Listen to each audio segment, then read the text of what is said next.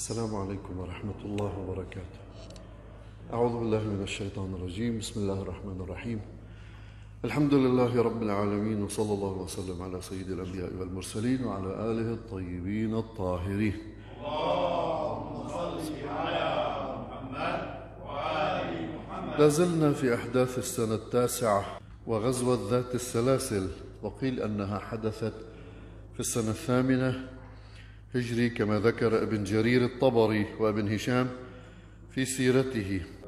هؤلاء لم يذكروا أن عليا عليه السلام هو من أرسل إلى هذه الغزوة. وكذلك ذكر في الطبري أنه النبي أرسل عمر بن العاص إلى أرض بلا وعذرة. اختاره لهذه المهمة لأن ابن العاص جدته أم العاص كانت من تلك المنطقة.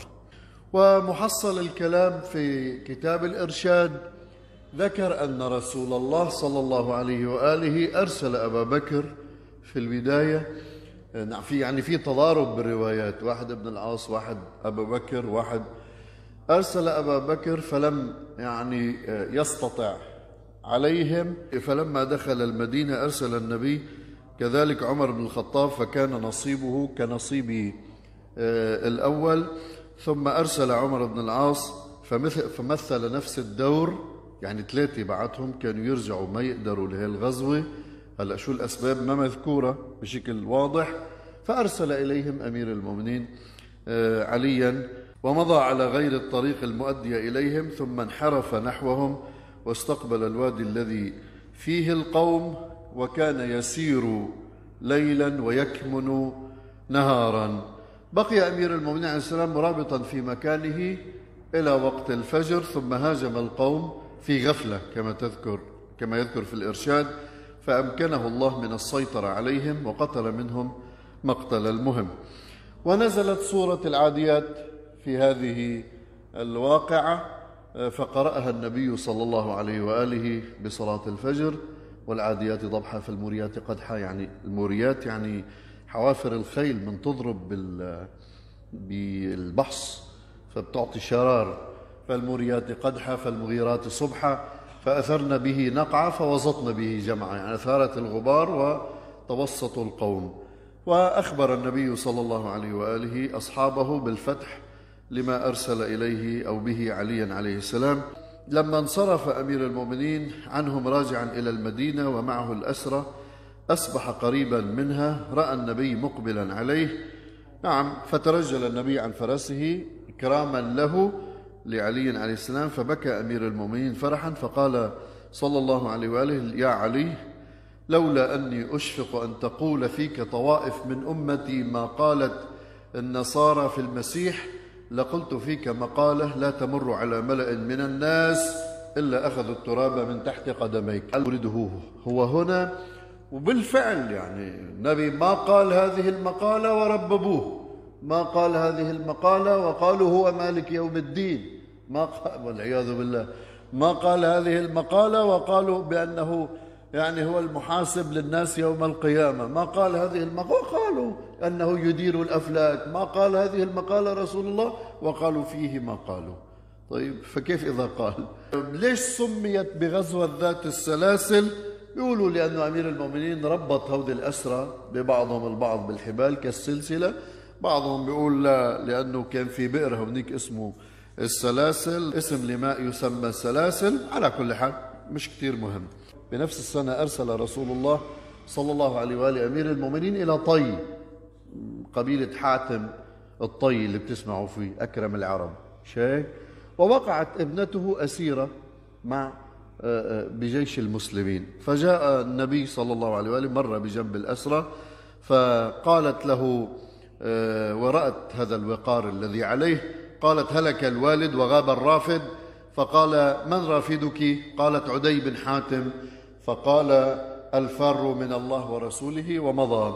طبعا النبي ما أجابها وهي كانت تتكرر الطلب على لقائه لأنه كان بده يأمن عليها إلى إرسالها إلى قومها. بعد ما إجوا ناس من طي أكرمها النبي وجهز لها يعني الراحلة وأرسلها إلى قومها. راحت شافت خيها بالشام اللي كان فر من النبي صلى الله عليه وآله بأهله وعتبته وقرعته فجاء إلى رسول الله صلى الله عليه وآله لقى بالمسجد النبي دعا إلى البيت راح معه إلى البيت بالطريق.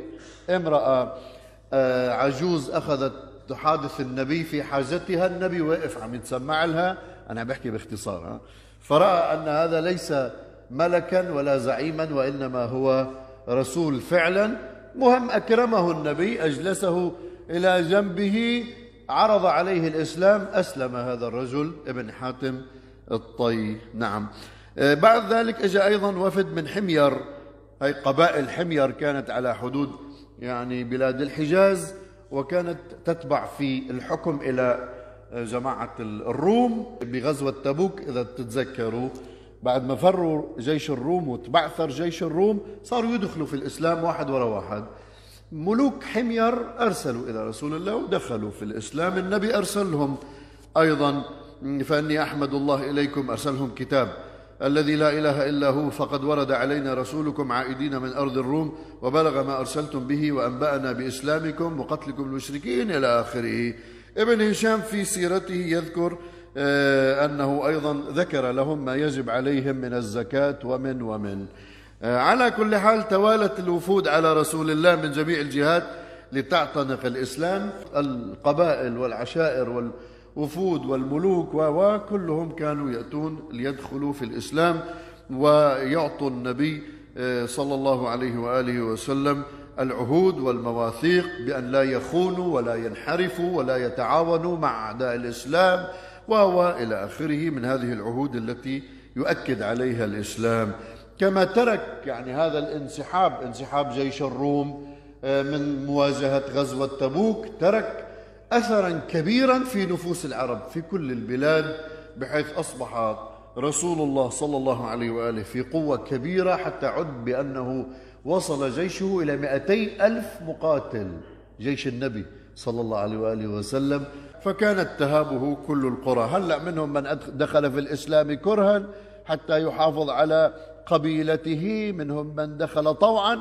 هذه الناس تختلف. المهم أنه النبي كان يقبل آه، أن يقول الناس لا إله إلا الله وبعد ذلك ما مشكلة بيتعلموا الإسلام شوي شوي ويقتنعون في الدين.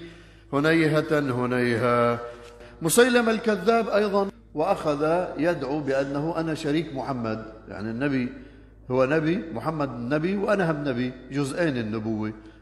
أنزلت على محمد. وصار يكذب.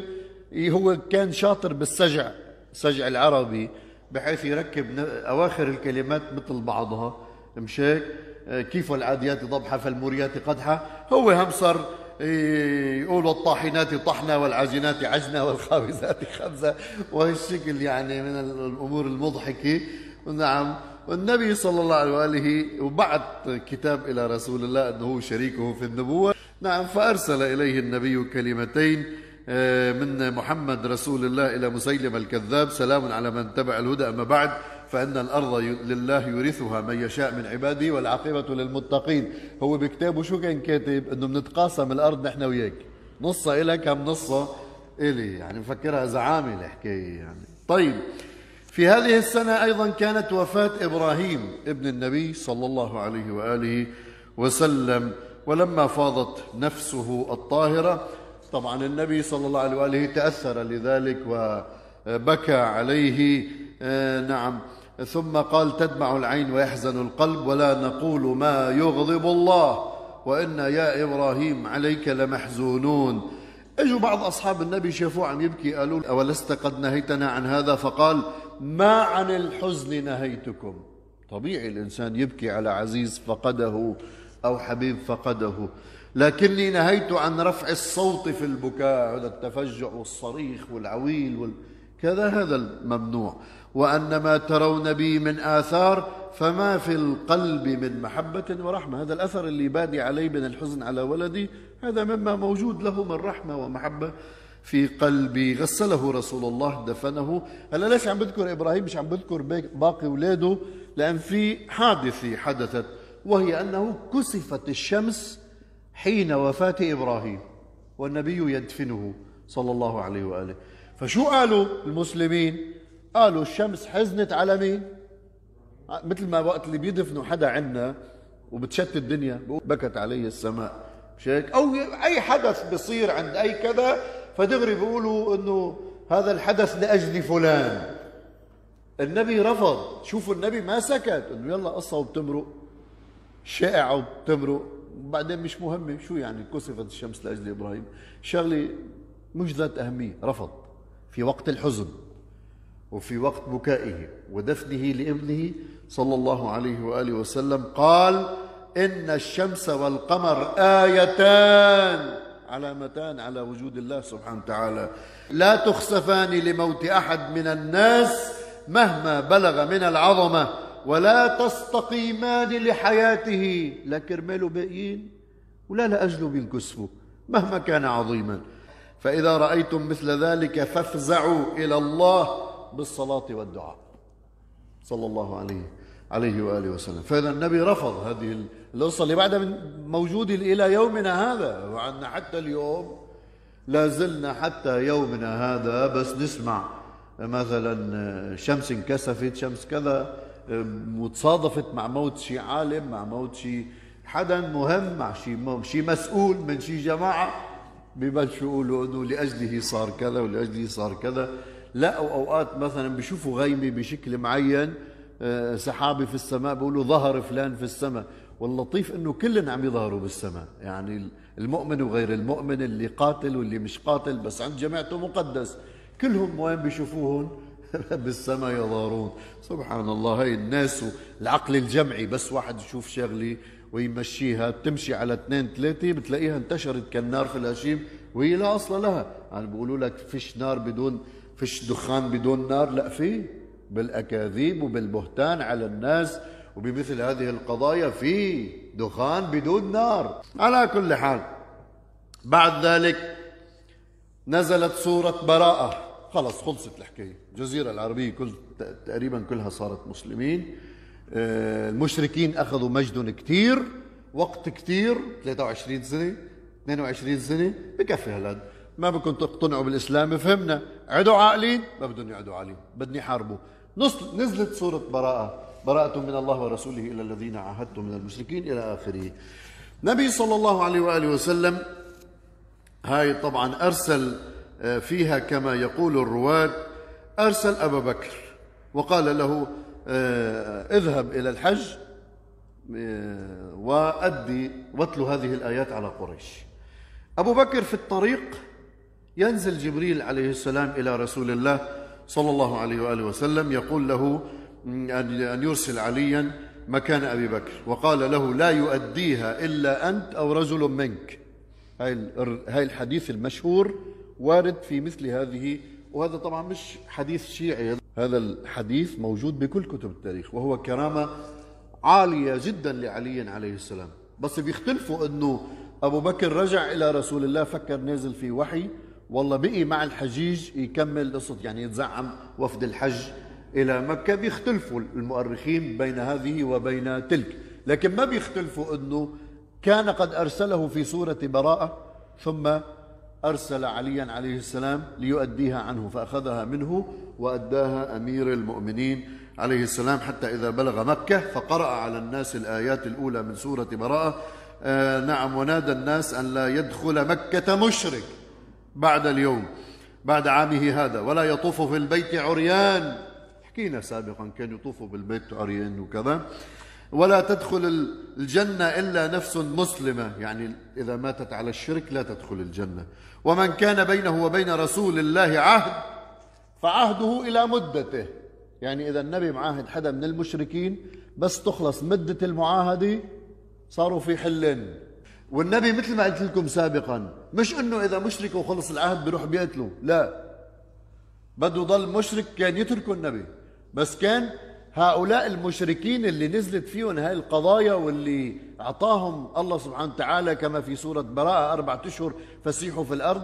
هول أربعة أشهر بعد الأربعة أشهر بدكم تموتوا أو تدخلوا بالإسلام. ليش؟ لأنه هذول شغلتهم يحاربوا النبي. شغلتهم يعملوا المؤامرات والمكائد على رسول الله. مش إنه والله مشركين وقاعدين ببيوتهم وخلصت القصة ما بدهم يعني يحاربوا ما بدهم بدهم يعيشوا بسلام. لا هذوليك ما خصنش. النبي عاش مع كل هؤلاء الناس في المدينة ومن حولها ولم يقتل أحد بهذه الحجة. نعم. ولما بلغ الأمير المؤمنين إنما المشركون نجس فلا يقربوا المسجد الحرام بعد عامهم هذا وإن خفتم عيلة فسوف يغنيكم الله من فضله. إلى آخره أعاد عليهم لا يحجن بعد العام مشرك ولا يطوفن بالبيت عريان إلى آخره. سمعت قريش؟ قريش بعد فيها اللي حاربوا النبي بحروب متعددة موجودين ارتعدوا. هاي القرارات حازمة هاي القرارات شديدة هاي القرارات ما فيها لعب. أنتم عندكم مدة أربعة أشهر بحسب القرآن وهيك الله بده. بدكم تضلكم تعبدوا الأصنام. وتكفوا شركم عن الناس وتسكتوا مش تظهروا تزرعوا الأصنام وتعبدوا وتدعوا إلى عبادتها. ماشي الحال روحوا. بدكم تضلكم تقيموا المؤامرات والحروب على رسول الله. معكم أربعة أشهر بل وذاك وجاء في المستدرك للحاكم بسنده عن ابن عباس أن رسول الله بعث, بعث أبا بكر وأمره أن يحج بالناس وينادي فيهم بهذه الكلمات ثم أتبعه عليا وحمله على ناقته فبينما أبو بكر ببعض الطريق إذ سمع رغاء ناقة رسول الله فخرج فزعا وهو يظن يظنه رسول الله وإذا هو بعلي فأخذها ورجع إلى رسول الله وقال له لا يؤديها إلا أنا أو رجل مني. ومضى إلى مكة إلى آخره. وكذلك بهذا النحو رواه النسائي بسنده إلى سعد بن عبادة كما رواه بسنده إلى أنس بن مالك. وجاء في البداية والنهاية عن الإمام أحمد بسنده دائما بيقولوا لي أنت الكتاب اللي بتقرأ فيه شو هو بالتعليقات حسب ما بينقلوا لي الجماعة اللي على الصفحة. أنه الكتاب سيرة المصطفى لسيد هاشم معروف الحسني. هلأ صرت أحمله. الأول كنت أحمل آه، طبري بالأول كنت جيب صحيح البخاري كنت جيب آه، أكثر من كتاب. البداية والنهاية كنت جيب معي أكثر من كتاب. بس هذا مش العبرة مش هون. العبرة أنا عم بنقل لكم المصادر. أحيانا بعلق أنا يعني على مثل ما شايفين هون ما بعرف إذا ببين على الكاميرا. بعلق مين كل واحد شو روى وكل واحد شو كذا على نفس الكتاب لحتى اللي ما أجيب احمل معي 20 كتاب وأحطهم قدامي. على كل حال عم بذكر المصادر لأنه الكل الجماعة ذكروا هذه الرواية. جاء في البداية والنهاية عن الإمام أحمد بسنده إلى أنس بن مالك أن رسول الله بعث براءة مع أبي بكر فلما بلغ ذي الحليفة قال النبي لا يبلغها إلا أنا ورجل من أهل بيتي فأرسل عليا وأخذها من أبي بكر وأضاف إلى ذلك الترمذي رواه بسنده إلى حماد بن سلمة وفي مسند الإمام أحمد أن النبي قال لا يذهب بها إلا رجل مني وأنا منه. الحديث شوي بنفس المعنى بس ب آه، شوي تغيير. فإذا مثل ما شايفين الحديث موجود بشكل كبير عند كل المؤرخين وأن أن عليا عليه السلام بهذا الحديث هو من رسول الله وأنه نفس رسول الله صلى الله عليه وآله وأنه منه صلى الله عليه وآله. وكفى ذلك عليا من الشرف والمكانة التي جاءت من الذي لا ينطق عن الهوى. إن هو إلا وحي يوحى جاءت هذه المكانة منه بحيث لم تأتي إلى أحد من أصحاب رسول الله بهذا القدر كما أتت لعلي. عليه السلام. آخر شيء رح أذكركم هلا بديش ضلني مطول بعد في عنا السنة العاشرة بنكون كفينا آه، سيرة رسول الله بالشيء المطلوب. سرية علي بن أبي طالب إلى اليمن. نبي صلى الله عليه وآله بيقولوا أرسل علي مرتين إلى اليمن. المرة الأولى كما جاء في الطبقات الكبرى لابن سعد أن النبي أرسل عليا إلى اليمن مرتين. المرة الأولى كانت في السنة الثامنة وكانت لهمدان قبيلة همدان وأرسل معه خالد بن الوليد فمكث نحو من ستة أشهر يدعوهم إلى الإسلام فلم يجيبوه فأرسل إليهم علي بن أبي طالب. مهم أول شيء أرسل خالد بن الوليد بعدين أرسل بقي فيهم ست أشهر ما عمل شيء. أرسل علي عليه السلام دعاهم إلى الإسلام. بهاي الغزوة إذا صح التعبير هو أرسله حتى يدعوهم إلى الإسلام. وأمره صلى الله عليه وآله بأن لا يقتل فارا وبأن لا يؤذي شجرة أو زرعا وبأن لا يسمم ماء وبأن لا يلحق بامرأة وبأن لا يؤذي امرأة وإلى آخره. بهاي السرية اللي حكيناها الرواية الماضية إنه اجى أخذ هاي البنت الجميلة الفتاة الصغيرة أخذها وقام أرسل خالد بن الوليد آه، بل أبو عبيدة لحتى ليوشي به إلى النبي صلى الله عليه وآله وسلم ولقى عمر بن الخطاب. هذا اللي ناقشناها في الدرس الماضي. طيب بعدين رجع أرسل رسول الله صلى الله عليه وآله وسلم في شهر رمضان من السنة العاشرة. أرسله إلى مذحج في ثلاثمائة فارس وعقد له اللواء وعممه بيده وأوصاه أن لا يقاتلهم إلا إذا قاتلوه. ودعاهم إلى قول لا إله إلا الله محمد رسول الله فإن أجابوك أمرهم بالصلاة. ولا تبغي منهم غير ذلك. والله لأن يهدي الله بك رجلا واحدا. خيرا لك ممن طلعت عليه الشمس أو غربت. كمان هذا الحديث اللي بتسمعوه دائما هذا موقعه هون لما أرسله إلى اليمن. وبالفعل كان سبب دخول الإسلام إلى اليمن هو علي بن أبي طالب عليه السلام. لذلك بحبوا علي بن أبي طالب إلى يومنا هذا. لا يزالون على حبه. على كل حال نسأل الله أن يرفع عنهم البلاء وهي المصائب اللي موجودة من الحروب التي لا يقتل فيها إلا الأبرياء. وجاء في كتاب البداية والنهاية أن علي عليه السلام قال بعثني رسول الله إلى اليمن. فقلت يا رسول الله تبعثني إلى قوم وأنا حديث السن لا أبصر القضاء. فوضع يده على صدري وقال اللهم ثبت لسانه واهد قلبه ثم قال إذا جاءك الخصمان فلا تقضي بينهما حتى تسمع من الآخر فإنك إذا فعلت ذلك تبين لك القضاء. فقال علي السلام والله ما شككت في قضاء بين اثنين أبدا بعد ما وضع النبي يده على صدره. هلا لا إشكال بأنه النبي يدعو لأمير المؤمنين وكذا بس أنه وقت اللي أرسل رسول الله علي عليه السلام في السنة العاشرة أو التاسعة إلى اليمن ما كان صغير بالعمر. طيب أي واحد اثنين أنا مدينة العلم وعلي بابها قال النبي وين؟ قبل غزوة اليمن بسنين. فإذا علي عليه السلام لديه مزاميع العلم ومزاميع القضاء هو مو بحاجة إلى يقول له أنا ما بستطيع أقضي بين الناس. وبالفعل راح إلى اليمن وقضى بين الناس وأسلم الناس. في أيضا رواية مع الأسف أيضا بسبي اليمن موجودة عند السنة والشيعة. وهذه كمان بتشيب شعر الراس. عنوانها شو بالكتابين؟ عنوانها الرسول يرسل جماعة بمهمة السبي والنهب. هذا رسول رحمة والله شو؟ يعني فهمونا يعني. ومين أنت عم تحكي؟ كتابين عظيمين مو كتابين عادي. مو أصول الكافي عنا للشيخ الكليني. وعند شو اسمه؟ المدونة الكبرى للإمام مالك بن أنس الأصبحي. مدونة الكبرى. العنوان تبعهم يرسل علي بداعي السلب والنهب. هذا رسول الله؟ سلب ونهب. طيب يا يا جماعة الخير إذا بدهم يجوا هذول الملاحدة ويقولوا رسولكم عم يبعث سرايا للسلب والنهب شو بنقول لهم؟ بنقول لهم لا مو صحيح. بيجوا بيقولوا لنا تفضلوا. هاي المدونة الكبرى؟ هاي أصول الكافي يا سني يا شيعي شو بتعمل؟ هذا كذب على الله ورسوله. هذا مش أخلاق الإسلام ولا أخلاق رسول الله.